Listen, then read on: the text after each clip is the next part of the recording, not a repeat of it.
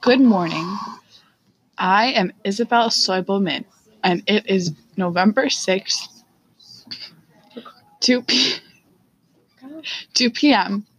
And today we will begin by discussing felon voting rights. These laws state that anyone who has committed a felony shall not have the right to vote. Here with me is John Locke. John, do you think felons have the right to vote? Hi, Isabel, and thank you.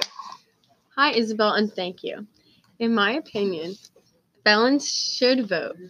We are all born a blank slate and learn from experiences, but of course, this felon had learned in a bad way. If we are all born genuinely great and someone does something bad, then we help them learn from their mistakes and let them keep doing what the rest are. Furthermore, just because they broke a rule doesn't mean that they aren't a member of the society. Showing consent for the government is done by voting, and stripping them of this right is like kicking them out of this country. If you no longer let them show their consent, you are basically taking away their citizenship. Thank you. Thank you, John. It is understandable and very thoughtful to give those who mess up another chance. If you haven't already heard, Alex Jones,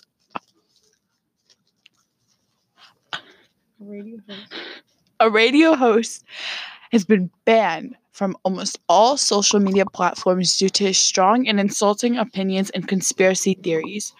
I'm here with Thomas Hobbes.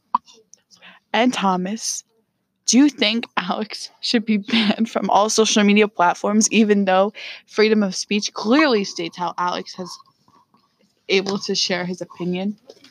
Yes, I do think indeed he should be banned.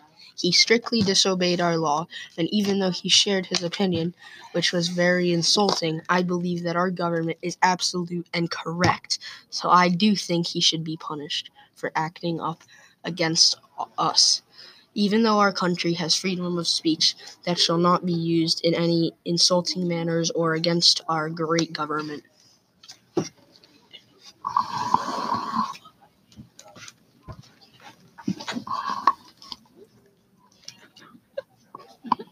Thank you, Thomas.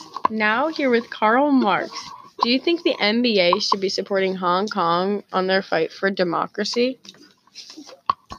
Mo Bamba, LeBron James, two wonderful basketball players from a pitiful organization.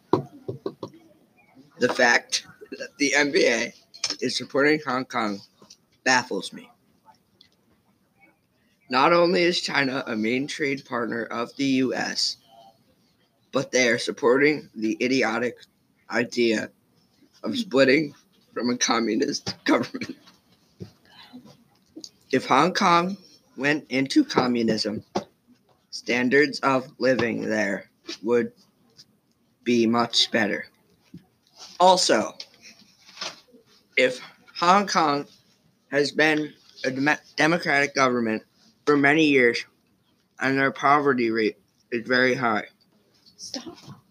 if people were equal in Hong Kong and they went into communism, they would have a much better government and economy. Thank you.